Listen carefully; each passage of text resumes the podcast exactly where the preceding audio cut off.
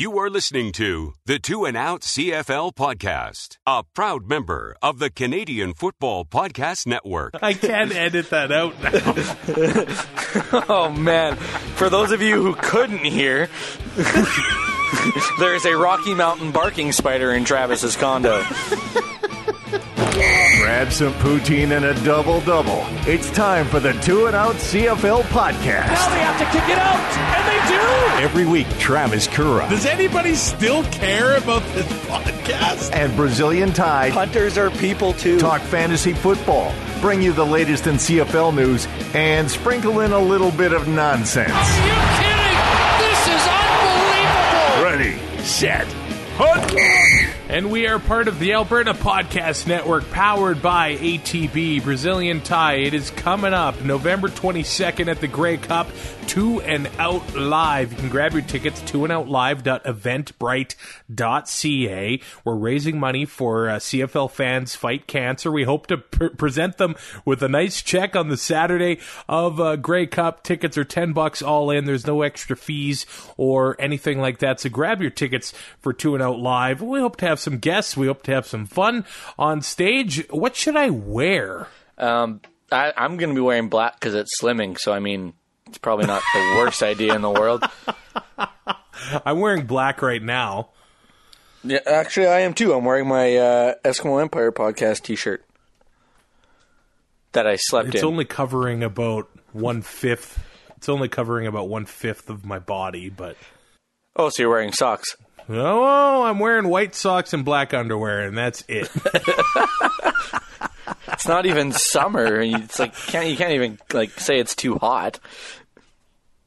Dude, I went to a baby shower today. It was hot there. One of the ladies that showed up showed up with a, a pair of twins. They're four years old. Yep. Nope. I would. I would have left. I would have left. Here's the thing I have a mentality of a child, so the children gravitate towards me. Uh huh. So we were popping balloons left and right, having wrestling matches. It was great. So you're ba- you're basically ruining everybody else's time. exactly. Join Two and Out for CFL Fantasy and CFL Pick'em and show Kura and Ty what you got. They are who we thought they were. Just click CFLFantasy.tsn.ca Enough from talking about it. There has to be consequences. and pick'em.cfl.ca. All right, the first game of the week had a lot going on. Calgary could have clinched first for the West, and uh, a playoff spot was on the line for the Winnipeg Blue Bombers if they wanted it to be figured out by the time week 21 rolled around. And Winnipeg just took this game over. They beat Calgary 29 21. Matt Nichols is now playing his best football that we've seen him play in a long time. He goes 24 for 33, 358 yards, two touchdowns. What is going on with the Calgary defense, man? Uh, I have no idea. It's not like they've had uh, like they've had a turnover, but it it hasn't been huge. Uh, a lot of the principal players are still there. Uh, they haven't spent an inordinate amount of time on the field other than lately, so that it just seems strange. Um, you know, and Matt Nichols was able to take advantage of any mistakes they made. They've been missing tackles a lot lately, uh, you know, and they put up 358 yards and two touchdowns on this defense. Uh, coming, I, I, I didn't know if we'd see that, uh, or you know, who would be able to do that. And Matt Nichols definitely wasn't on the top of that list of guys who you know I would have thought could do it. Well, Collaros threw for over 300 yards against them as well. So Yeah, he's like Uh, right below Matt Nichols on that list. it's a lot different than five months ago. In July, we are talking about the historic pace that the Stampeder defense is on as far as allowing points. And it has completely, completely flipped. One of your favorite sayings is a regression to the mean. And I think that is what we have seen here. uh, I don't know if we've seen that with the Bomber defense enforcing turnovers, though, because they did exactly that again. Uh, yeah, and at some point it's going to stop. It could be the Grey Cup by the time it does stop, though. Yeah, uh, it it just they they have guys that you know go to the football. Uh, they're not necessarily going to make a play as soon as you get it, but there's going to be four guys there, uh, you know, to make a play on that ball or to try to strip it. Uh, it's just, it's, it, it's uncanny how the defense, how this defense keeps doing this, and, and I, I don't understand it because you know Richie Hall, you know, this isn't exactly what we've seen from his defenses in the past until he got to Winnipeg, it seems. So uh, at some point, it is going to stop. I'm going to stop saying that you know it's going to be it's got to be this week, right? Uh, I don't know if it'll stop cold turkey, but it's going to slow down. I, I don't know when.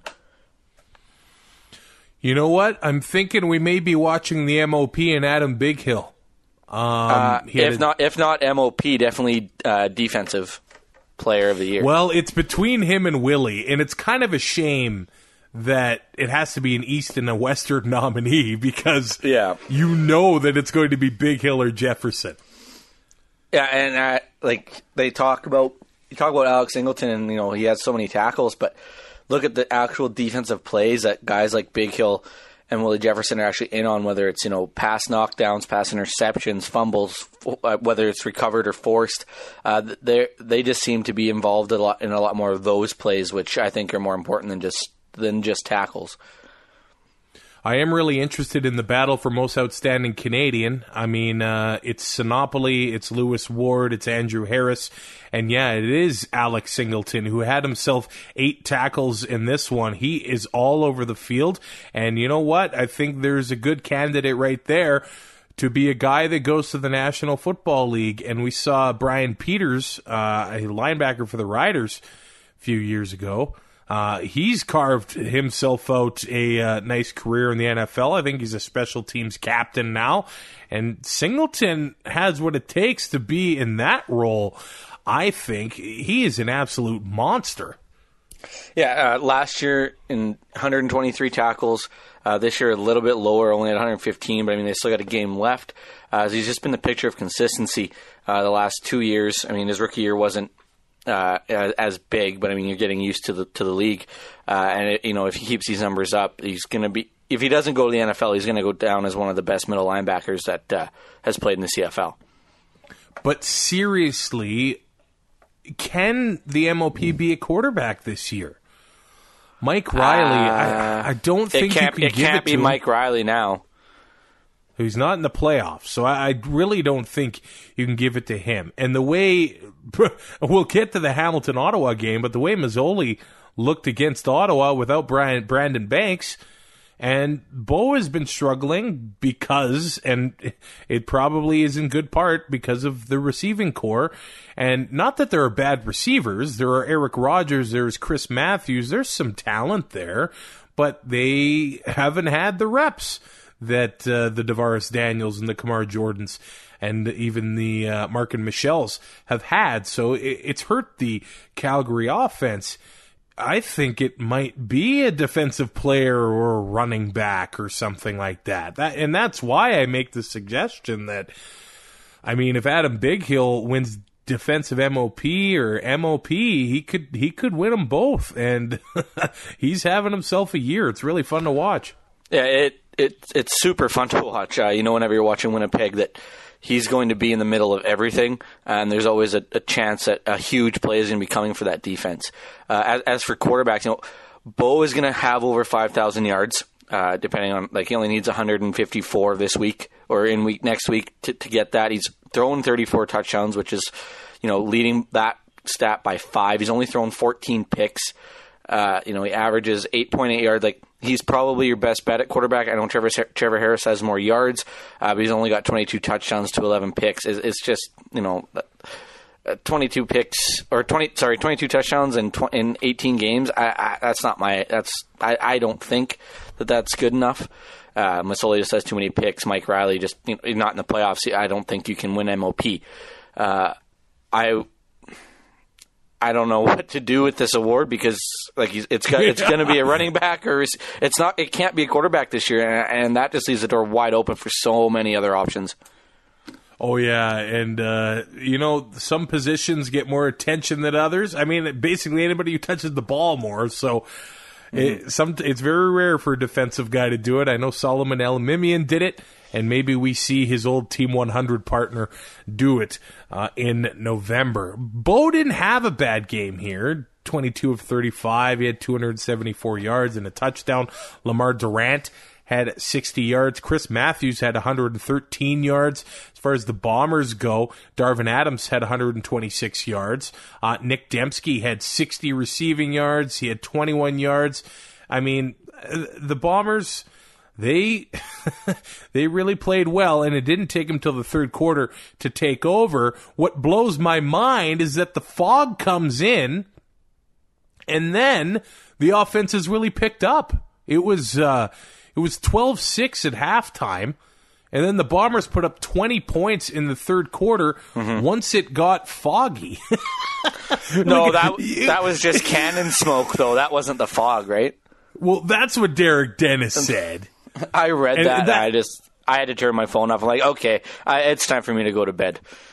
that's the conspiracy theory that Yeah, That's the dumbest thing I've cannons ever going heard. off That's what that, like it's so dumb.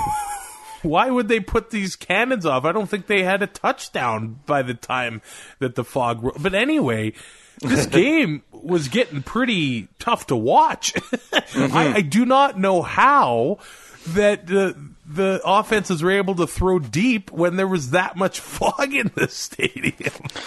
On a like on a wing and a prayer, you're just throwing it up and just hoping that your guy finds it before the DB does. Uh, it was hard to see the ball on TV. I, I couldn't imagine being in the stadium. And uh, that's what Canadian football is all about, especially this time of year. You know, playing in the elements. Uh, I love it. We saw more elements on Saturday as well. It's not like this one was the worst game to play in, but it came down to a play in the fourth quarter, and my fantasy team took a bit of a hit because of this play. You really needed that to be a catch, didn't you? well, I had Bo and Eric Rogers. Are you kidding me? Don't worry, you did. You probably did way better than I did. I had, I had a rough week uh, myself. I kind of fizzled out as the season comes by. I crumbled after Labor Day, but uh, the Stamps are up by you know ten, or they're down by ten, and there's a few minutes left in the game, uh, and it was third down.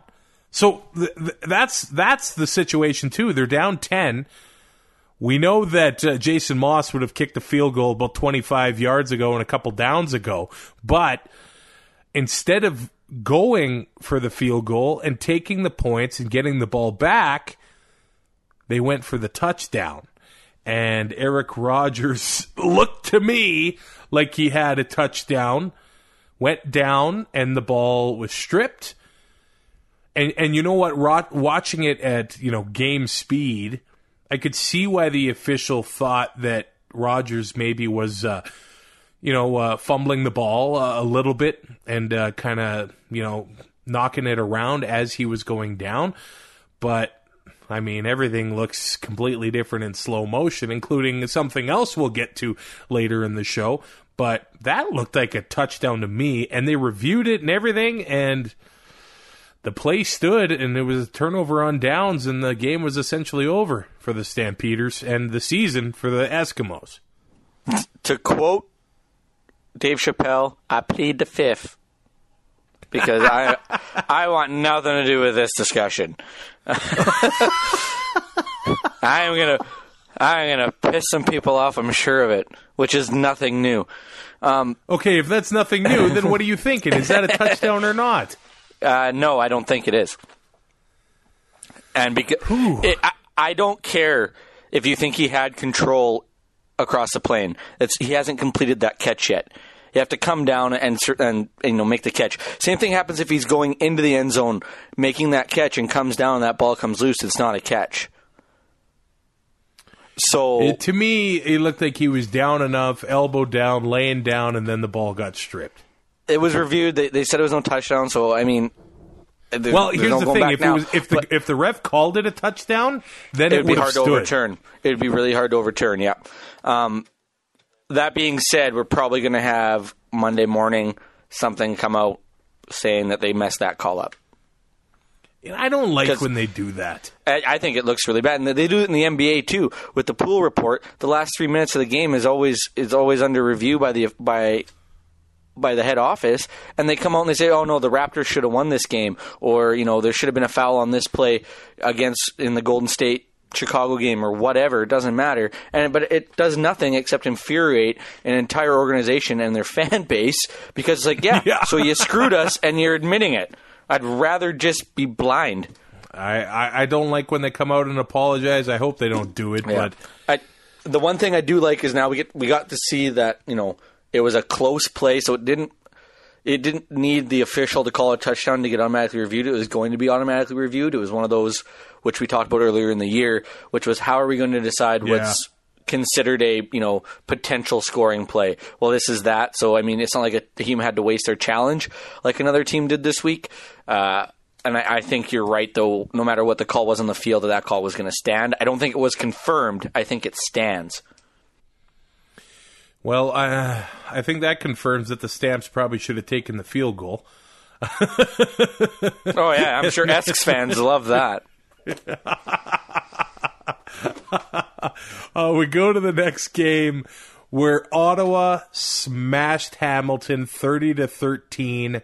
They just looked like a team on a mission. They wanted first place in the East, and they got first place in the East. And they did it without William Powell. They decided to give him a rest. They said he was healthy. Mossis Madu got the ball and he didn't do anything on the ground. 11 for 26, so less than two and a half yards a carry. Uh, Trevor Harris, he, I mean, he threw for three touchdowns, 23 for 30. And Dominique Davis had one pass for 55 yards and a touchdown, the 158.3 quarterback rating. but that was a beautiful play, and that might have been the best play we've seen from Dominique Davis. You know, uh, Well, it's Ever. really the only play. It's the only play we've seen from Dominique Davis. Let's be honest. yeah, when you go for the, the, the sneak and he drops back and makes that throw, oh, they caught the Ticats off guard, and it was just uh, a beautiful play. Speaking of quarterback play, um, you were talking about Matt Nichols last game. He was the week leader for fantasy points at twenty two Matt point. Nichols. Matt Nichols. Against Matt the Calgary Let that let that sink in. That Matt Nichols was the fantasy points leader for the week. Wow. But we digress. Diontae Spencer was all over the field, uh, 116 yards, two touchdowns, and man, he was moving the ball on returns as well. he had himself 130 punt return yards, and did the Ticats not have a kickoff in this game? They did not. No. So th- that shows how well that uh, the Red Blacks really handled Hamilton in this one. Brad Sinopoli sets the record for uh, receptions by a Canadian receiver in a single season. Seven catches for 56 yards. An unbelievable season for Brad Sinopoli. And it, it's good that this is going to a guy actually born in Canada. Oh, now we're getting into semantics, Tech technicalities. oh, the, the the Canadian rules can be a little little screwy uh, here, but Cahoon was not born in Canada, was he? Was he? He was born in Utah. He went to well, and of course he went Utah. And he went to BYU. Shocker. So uh, I'm happy that uh, Brad Sinopoli gets the record. Not bad for an old quarterback. Yeah, um, I remember when he was in when he was in Calgary, and you know, watching watching like football, before, like when we were teenagers and before we started doing this when we were younger. Um, you know, it would always be brought up that he was a former quarterback, and I'd be like, well, why would he want to be a receiver? Like all the all the accolades and everything go to the quarterback. You know, it's the quarterback that wins the game. It, it, he gets all the praise.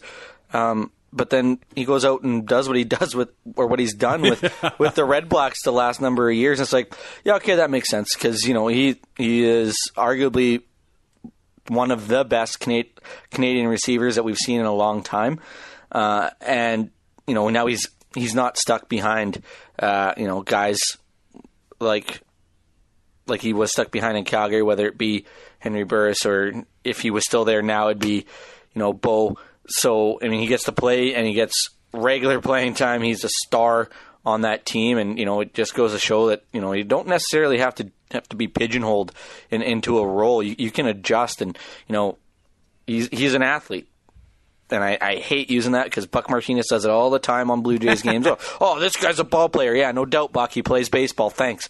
Um, but to be able to, to have the skill set to do both those positions is pretty remarkable.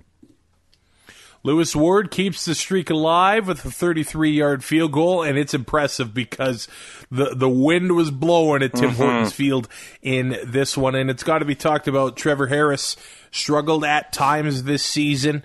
And I know that Red Blacks fans were wanting Dom Davis to come in and take over in certain games, but Harris finishes the season strong. And I'm wondering, well, I'm hoping he's earned himself another contract, but uh, I'm wondering if Ottawa's wishing they would have given him more than one year at this point because. Uh, we'll get to it later in the show. I think there might be a green team out west maybe a couple green teams out west looking for a new quarterback this offseason. So maybe that one year deal did work out for Harris in this case. I, I love it when guys bet on themselves like that. Uh, well, I don't know if he did, if that was the only choice he had, but. Well, I, I think there, that might have something to do with it too. At the same time, he might have said, uh, with the CBA, we've talked about it lots with the CBA, what it is right now. Uh, you know, to to be able to wait and see what is going to happen with that. You know, if if you if you're not under contract, then you can you can go and, and search for other options if something happens with that CBA negotiation, which we don't know.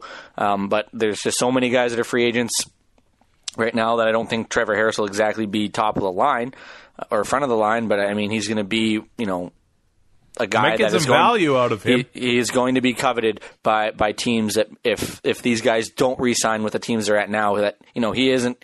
He's he's not necessarily he's not necessarily going to be the top prize, and I don't want to call him a consolation prize, but I mean I, I don't know if he would be the number one pick on a lot of guys or for a lot of GMs, but I know that he that they wouldn't be upset if they got Trevor Harris. He might just go under the radar a little bit with uh, you know Bo and Reilly possibly hitting mm-hmm. the market, and maybe that's being overstated, and nothing crazy does happen in the off season. Yeah, but we're we're uh, just hoping for chaos, really. Yeah, because some people just want to watch the world burn. Uh, Present quickly, company included. quickly on Hamilton. Wow. They are just completely broken without Brandon Banks. There, I yeah. don't know if there's really anything else to to mm say there. Um, it, it, it changes it the entire offensive scheme. Yep, it, it is clear that Tasker was finding room in the secondary because of Brandon Banks, and they just don't have the. Masoli does not have the chemistry with the rest of the receivers. I mean, uh, Justin Buren, the rookie, he had one catch on seven targets. Marquay yeah, McDaniel that, had four good. catches on nine targets. Um, Terrell Sinkfield, he had six catches for 55 yards. This is not the Sinkfield that, uh, I mean, he's been playing DB in the NFL mm-hmm. for a few years. So it's going to take him some time to get back up to speed. But the leading receiver here is Mike Jones with 56 yards on six catches. So, man, without Brandon Banks, this team really, really changes. And you know what? Next week's game against Montreal means absolutely zero, but I almost think they're going to have to play the starters to try and get this offense in some sort of sync to get ready for the playoffs. And normally, I hate the team that goes to the East for the crossover. I don't like their chances.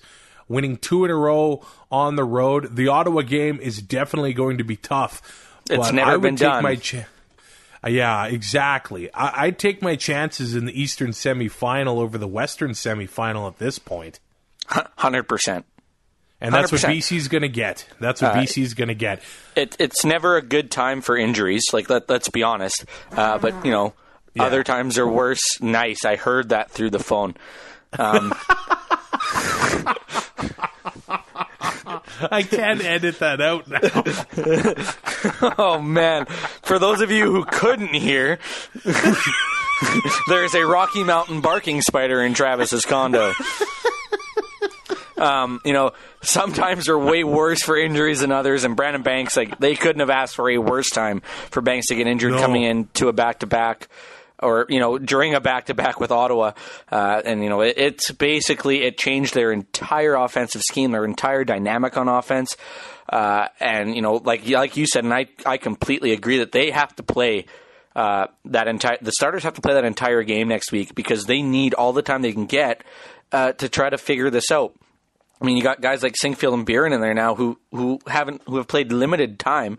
Uh, Mike Jones hasn't been a huge part of this offense except for the last couple games, last couple weeks. Uh, and you know, Luke Tasker is your new number one, and he's he's no Brandon Banks. It's no slight on Luke Tasker, but he's he's not Brandon Banks. So they they got a lot of work to do here in the next two weeks. And if I'm a betting man, and you know I am, uh, I'm taking BC in that East semi. I like that Anthony Cioffi on uh, Ottawa as well. He was getting in Tasker's face. That was, that was some smash mouth football. I'm sure And, Ottawa uh, fans really enjoy the penalties too. I, I don't think Tasker wants to go against Cioffi in the Eastern Final. Hamilton's saving grace is the way BC has played on the road this season. And we're going to talk about BC in the next game after we say a thank you to ATB Financial. And they've got a podcast, We Are Alberta, hosted by ATB economist Nick Ford. It just started in September, and the next episode's coming out November 13th. Um, the the first few episodes talking about the legalization of marijuana, Alberta's changing energy sector. Nick Ford, smart, smart guy. So take a listen to this podcast. atb.com slash we are Alberta. It is atb.com slash we are Alberta. So BC goes to Saskatchewan, and I think a lot of people are expecting this game to be a, a bit closer than it was. And the Riders, they took it to the Lions 35 16. They now sit first placed in the Western Division, but it's going to come down to the Calgary BC game at the end of the season. Uh, the Lions were just dominated. Um, on the offensive side of the ball, they could get nothing going. The Riders controlled the line of scrimmage and they controlled field position. The Rider offense literally they didn't have to do anything because And they didn't. BC was they were kicking from you know their 10 yard line and back. They were on their heels right from the start. And uh, i think maybe the end of the game there was when I, I thought it was a strange decision for Wally taking the uh, the safety in the third quarter, and I think the BC defense ended up coming up with a stop there. But your punter Ty Long has probably got the biggest leg in the league on punts, and I, I thought he should have taken the chance there. But I mean. The, the BC offense had nothing going, and the Rider defensive line and offensive line just controlled this game right from the start.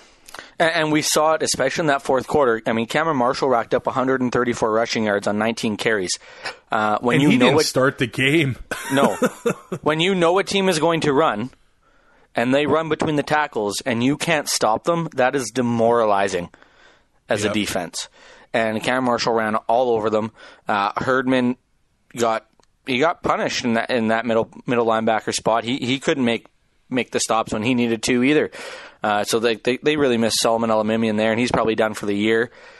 Uh, I'm not saying Herdman's not. He I mean he's going to be a great player in this league. I think, but I mean at It's some only a like second year, yeah. Exactly right. Like, but the Riders, they just said we're going to run the ball until you can stop us, and BC never stopped them because uh, you look at the stats. The Riders definitely didn't throw the ball. So, I mean, Tre Mason finally he seven seven carries, twenty eight yards, not a huge night. Had the touchdown. Uh, you know, two another two huge defensive uh, touchdowns for the Riders, which which basically won them this game. So, I mean, I. Yeah, if if you can control the line of scrimmage, it, it's really hard to lose a football game.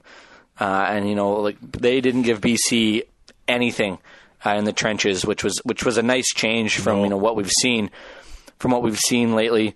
Uh, before these last couple weeks, where the the O line just seemed to be in a little bit of disarray, but everything seems to be uh, chugging along now, and they they're able to shut down a lot of pass rush uh, with the current uh, personnel they have in there and their their setup. Tyrell Sutton ran hard. He had 12 carries for uh, 50 yards, but um, when the Lions fell behind, they couldn't continue to pound the rock Mm-hmm. uh, against the Rider defense, so they had to kind of uh, change it up there a little bit. And I'm just a fan of Tyrell Sutton. I mean, Cam Judge hit him in the first drive of the game, and oh, it, it it looked like he tried to stand in the way of a bull, and he, he had to leave the he had to leave the field.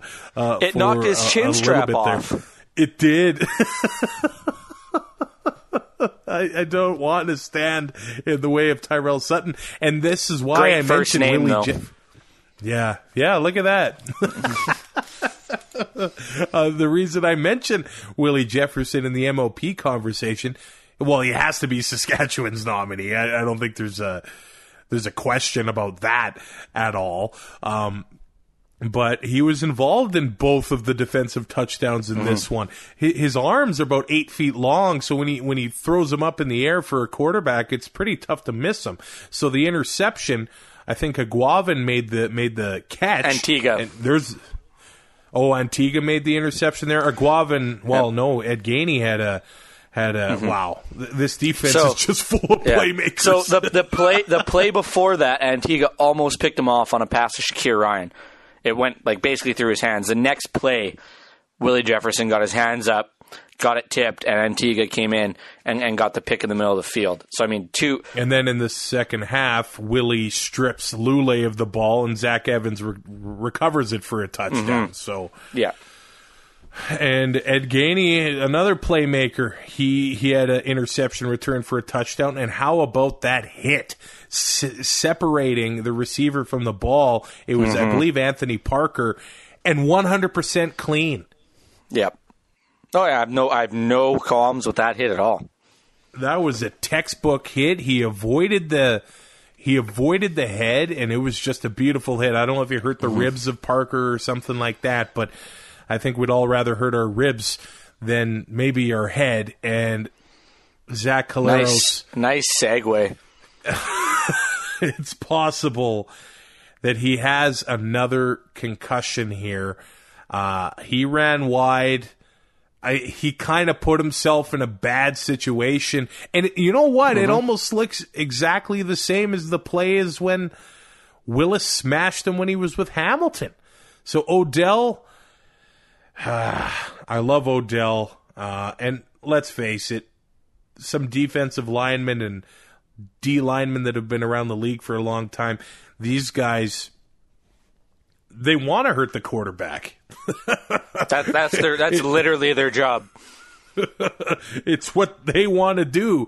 And uh, that's what he did here. He put his head down, uh, helmet to helmet contact with Collaros, uh, and then Collaros, his head hit the ground as well. And there is so much to talk about on this single play. Now, when you watch it full speed, it's a very bang bang play. But you could hear it. Yeah. But when you put it in slow motion, it looks like one of the most vicious things you've ever seen. Yeah. Um, th- the officials were they were calling this like a playoff game. They were letting the guys play. I think there were some holds and you know some mm-hmm. interferences that w- were not called, and I'm fine with that. I really am. But last year, you tap the quarterback on the head. Literally, you've seen it with with the hand on the head, and then it gets called.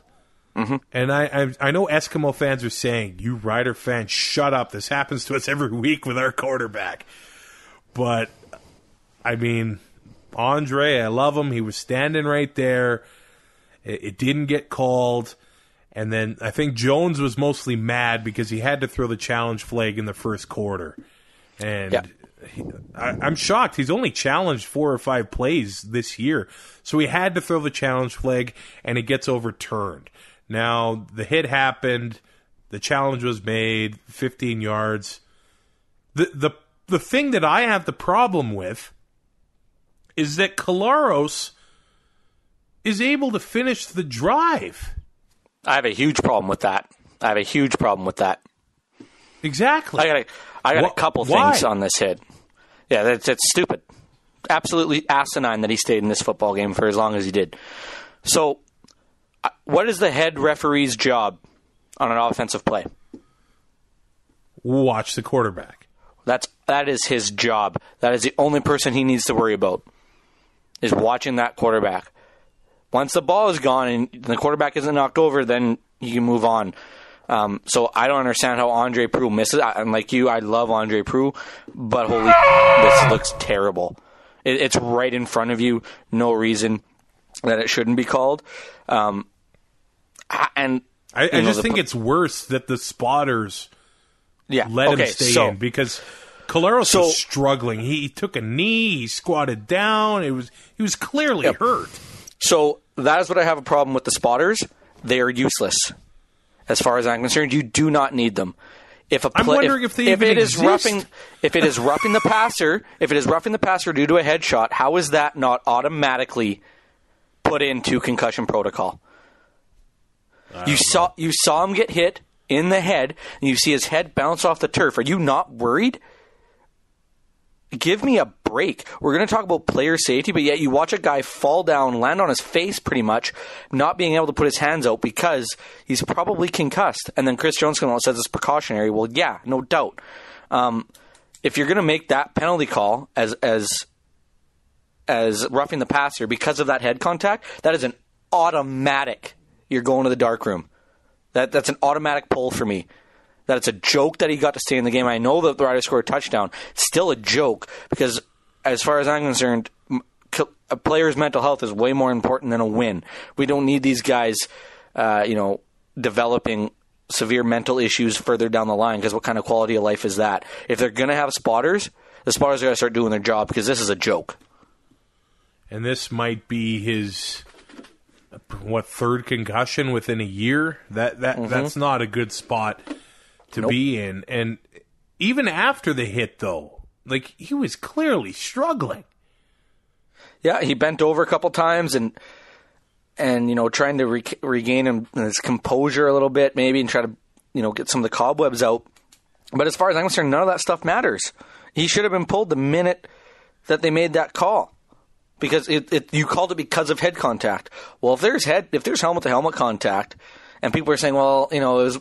I read a report on Twitter. I can't remember who it was. It was more that he hit the jaw, not the helmet. I'm like, that's even more of a reason there's no protection on the jaw other than a little piece of plastic. Um, if, Yeah. if you're going to call a guy, if you're if you're going to call a penalty on a guy hitting, uh, going with a headshot for roughing the passer, helmet to helmet contact, how are you not pulling? You could pull both of them out for concussion protocol, as far as I'm concerned. But I mean, the guy who who, who took when Collaros gets hit like that, and you see him fall like he did and smash his head off the turf again, so he takes two blows to the head in the span of a second do your job and get him out of the game because like what what if he gets hit on the next play and he's knocked unconscious? How stupid do you look? Like it's such a bad look to let him keep playing. And and then you got like and I understand Matt Dunnigan saying that they need to pull him out right away on the on the panel, but then Davis Sanchez saying that well he's not showing any signs. It's like he he shouldn't have to show signs. They they should be more concerned about the blow to the head he took, not what he looks like. They need to check him out regardless, as far as I'm concerned. I think it's an absolute joke that he got to stay in this game because it could have been a hell of a lot worse for Zach. So Collaros uh, leaves the game. They say it's precautionary, but I don't buy that. they're just saying that. Uh, we don't know how he's feeling this morning or you know tomorrow morning, uh, and they do have a bye week, so maybe that's this last week of the season bye for the Riders is a bit a bit of a blessing because they also lose Tre Mason. Who actually had a really nice touchdown run in this one? He had seven carries for 28 yards, and then Cam Marshall was able to come in and take over the game. 19 carries for 134 yards. So you know, it's almost good that they were resting Figpen here. We don't know how uh, serious Tre Mason's injury is, but they've still got Marshall and Figpen here. Um, the, the game was just dominated from the Riders right from the, the get go. I mean, Jones was moving around, Hughes and Jefferson putting them inside against the guards. I mean, Hughes looks like he could have played a defensive tackle, never mind defensive end. It was just. It was a, a wild performance and uh, a fall back to earth a little bit for the Lions here because I mean they went into Calgary and won and you're thinking, hey, is this team's road issues over? But uh, apparently not. Um, uh, Bryan Burnham, that was the only nice play. There was a 44 mm-hmm. yard touchdown pass to Bryan Burnham on uh, Loucheiz Purifoy, who had a rough start. That seemed to, to really spark him, though. He's playing his old team. He fumbles the ball on the kickoff return in the second half. He gets burned on the touchdown to Burnham. Oh, that was but so then he bad. comes back. And then he comes back and has himself a nice kickoff return after that. Um, I guess it should be mentioned. Maybe it's time Brandon Bridge goes the way that Brad Sinopoli did. uh, the guy's an athlete. You, you yeah, can't deny that. But but right now we kind of need him to play quarterback. Yeah, they might need him to play that. I, I'd say just get Nick Marshall the reps. really need really need really need BC to beat Calgary to get two bye weeks, and maybe Collaros will be better by then. this is how much the Riders trust Brandon Bridge. The oh first twelve plays, ten rushing plays. Yeah. That, so uh, he went four for nine for forty-four yards.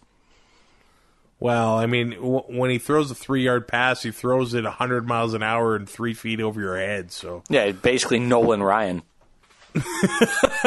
yeah, maybe he could be the ace, the closer for the Blue Jays next year. Oh, um, yeah, because that's the only problem with the Blue Jays. so the Riders win. Uh, they clinch a home playoff game. Winnipeg is third. BC is fourth. The only thing to figure out is Calgary playing BC Saturday night. And well, Calgary's got a lot to play for. I kind of wonder what the Lions are going to do. They've played well at home, and it's Wally's last ever game at BC Place. Now, does that mean something to Wally Buono? It might mean something to his players, uh, but will Wally just go into it, try to keep the guys healthy for the playoff game in Hamilton? Uh, if he, do, I don't like it when teams do that. I'd rather you know guys get their normal reps, go through a normal routine. Um, we've we've seen it with teams. Uh, you know, namely the the team that is going to be playing for first place next week, rest guys late in the year, and come playoff time or come Grey Cup time, they are not they are not uh, firing on all cylinders. So if I'm if I'm Wally Buono, I am playing it like a normal game that you need to win. I'd rather go out uh, to Hamilton on a bit of a win streak, you know, especially after getting manhandled by Saskatchewan like he did.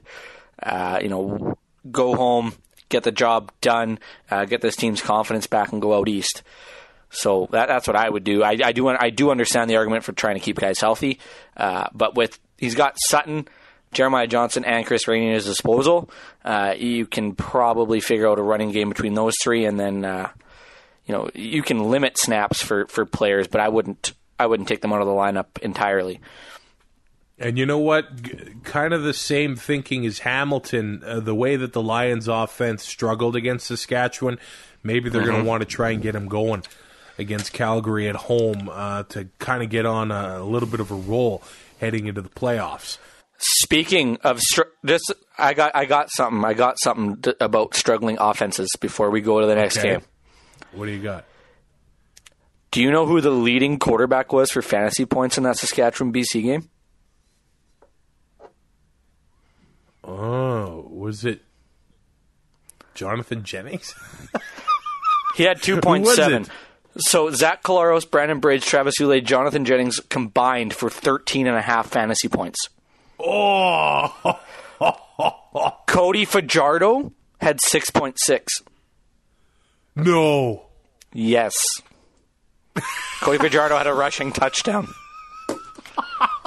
It, this game, this game was it really showcased the quarterbacks. Yeah, it's just unbelievable that the Riders put up 35 and the offense did Zero. it, it, it, it's it's been the theme of the year. It has been. It has been. I, I don't know if they can do it in the playoffs, though. I, uh, I really don't know if they can do it two more times, um, or three. Uh, Montreal beats Toronto forty to ten to wrap up uh, Montreal season at home, and I think the bigger story in this game is almost you know what has happened off the field. So before the game, leading up to this game, there was a report coming out that the entire locker room hates Johnny Manziel and all this and all that. And you know what? The game started and Montreal looked like more of a team than we had seen them look for a few years. Uh, William mm-hmm. Stanback scores a nice touchdown in the first half. You know what? They've I think they've got two good running backs there. Lawrence Pittman had six carries for 60 yards. William Stanback, nine carries for 60 yards. And he also had two catches for 52 yards and two touchdowns. So they, they've got some good young running backs there. And I don't think the Sutton trade really sets the Owls back uh, at all, really. But there makes them younger and it saves them money. That, that's going to be huge going forward if they want to uh, improve, especially through free agency late in the second quarter, Manziel ends up. I don't know. It was kind of a weird play, a bit of a breakdown there in the pocket. And I think it was an incomplete pass. And then mm. it looked like Manziel said something to his left tackle, Tony Washington. Oh, my favorite lineman. It set Washington off. And it looked like mm-hmm. he wanted to just strangle Manziel. And I mean, there were people coming out saying, "Hey, there's no issues in this locker room." Um, Manziel is going out and saying that there's not a guy in that locker room that I wouldn't call my friend. I think the truth is probably somewhere in the middle. it's not all roses, and on the other side, it's not, you know, complete chaos. But then mm-hmm. we saw Washington go off on Manziel a little bit, and there was some pushing and shoving. He was trying to get at Manziel on the sideline, but it went from one extreme to the other. This Alouettes team looked like they were just having a blast out there. Eugene Lewis had himself a 61 yard touchdown pass to George Johnson. And yes, Eugene Lewis is a receiver. like they, they, just pulled he was the best quarterback. He was the best quarterback they had today. so he just pulled out all the stops, uh, or the Owls did, for this game uh, to let the fans go home happy here. But and and then the news comes out before the game that the Owls sign two of their quarterbacks to two-year extensions: Vernon Adams, Antonio Pipkin, and Jeff Mathews to a one-year extension. Mm-hmm. So they could possibly I don't get really what's going on there. So I don't think they, anybody they does. So they come out for the second half, and Manziel's nowhere to be seen. They go with Antonio Pipkin.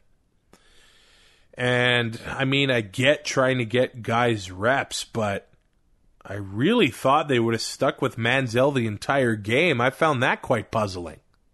So if Manziel is your quarterback going forward, and he's already had limited snaps this year, there is no reason to take him out of this football game.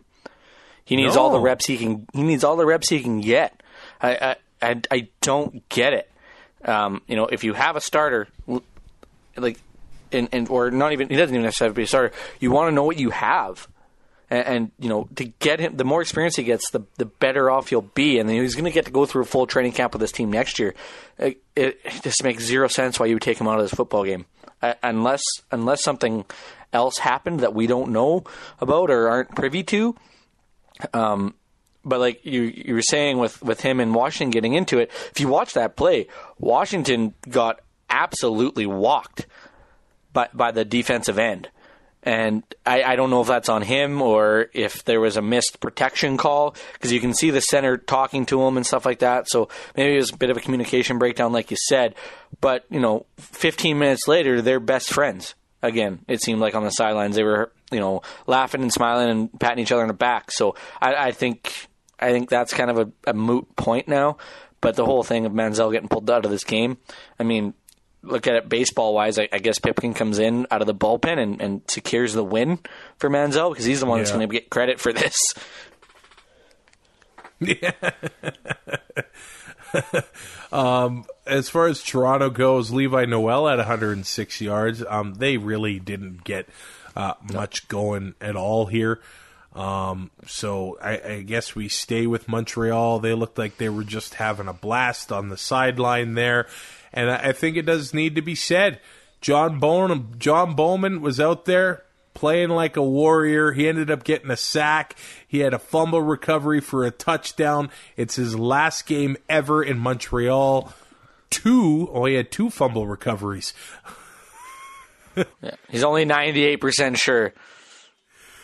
Maybe there's a two percent chance that he comes back next season. But he's got over 125 sacks, over 400 tackles. He's got two Grey Cups.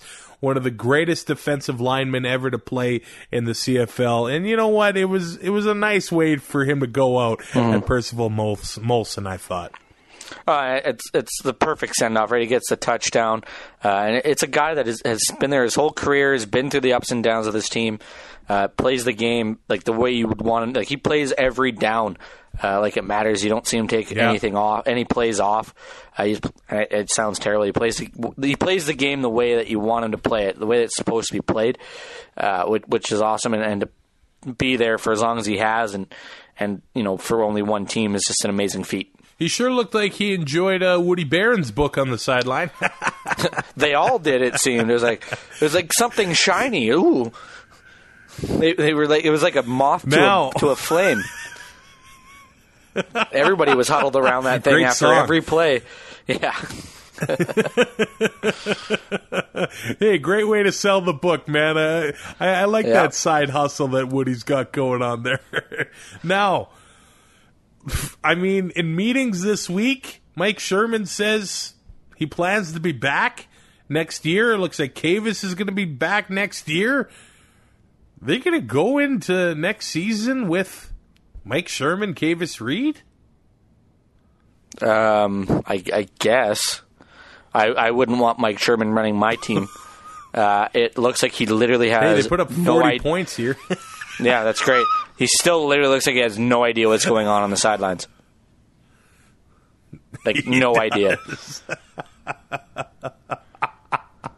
he looks like like you know when you're when you when you like when you FaceTime or something with your parents or your grandparents and all you see is the top of their head because they can't figure out the camera on the laptop. That's what Mike Sherman looks like to me.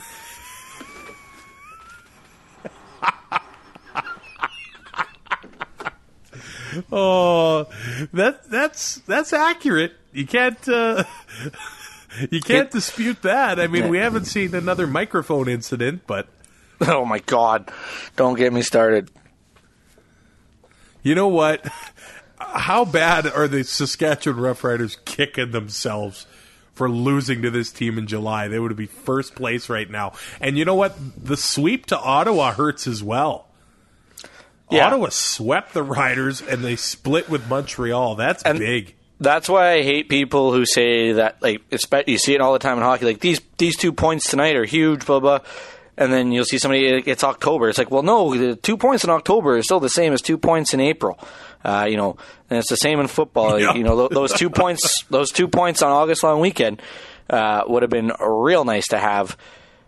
Uh, before was it August long? I know it was a long weekend. Uh, they would have been really nice to have. It was, uh, or was it July long? Canada long? Day. I think. It was Canada Day weekend. weekend. Uh, yeah, they, those two points would have been really nice.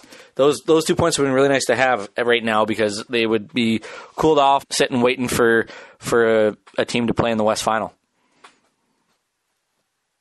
Six points they really so missed we out sit on. here. We sit here at the end of the season. The Riders seven and three inside the division. The mm-hmm. Calgary Stampeders four and five. Yeah, this is a bizarro world. it is completely, completely wacky. Uh, we are a part of the Alberta Podcast Network powered by ATB. Check out the Undad Podcast, a podcast about family and how you are formed by your environment, hosted by performer and dad Trent Wilkie. I found a dad for you, Ty. if you're shaped by your environment, then everything is starting to make a lot more sense for me. Check out the Undad Pro- uh, podcast as a part of the Alberta Podcast Network, Alberta Podcast Network. Dot com. You can also uh, get your tickets for Two and Out Live. I mean, uh, Alberta Podcast Network, powered by ATB, really big and helping us get this together. November 22nd at the Grey Cup in Edmonton.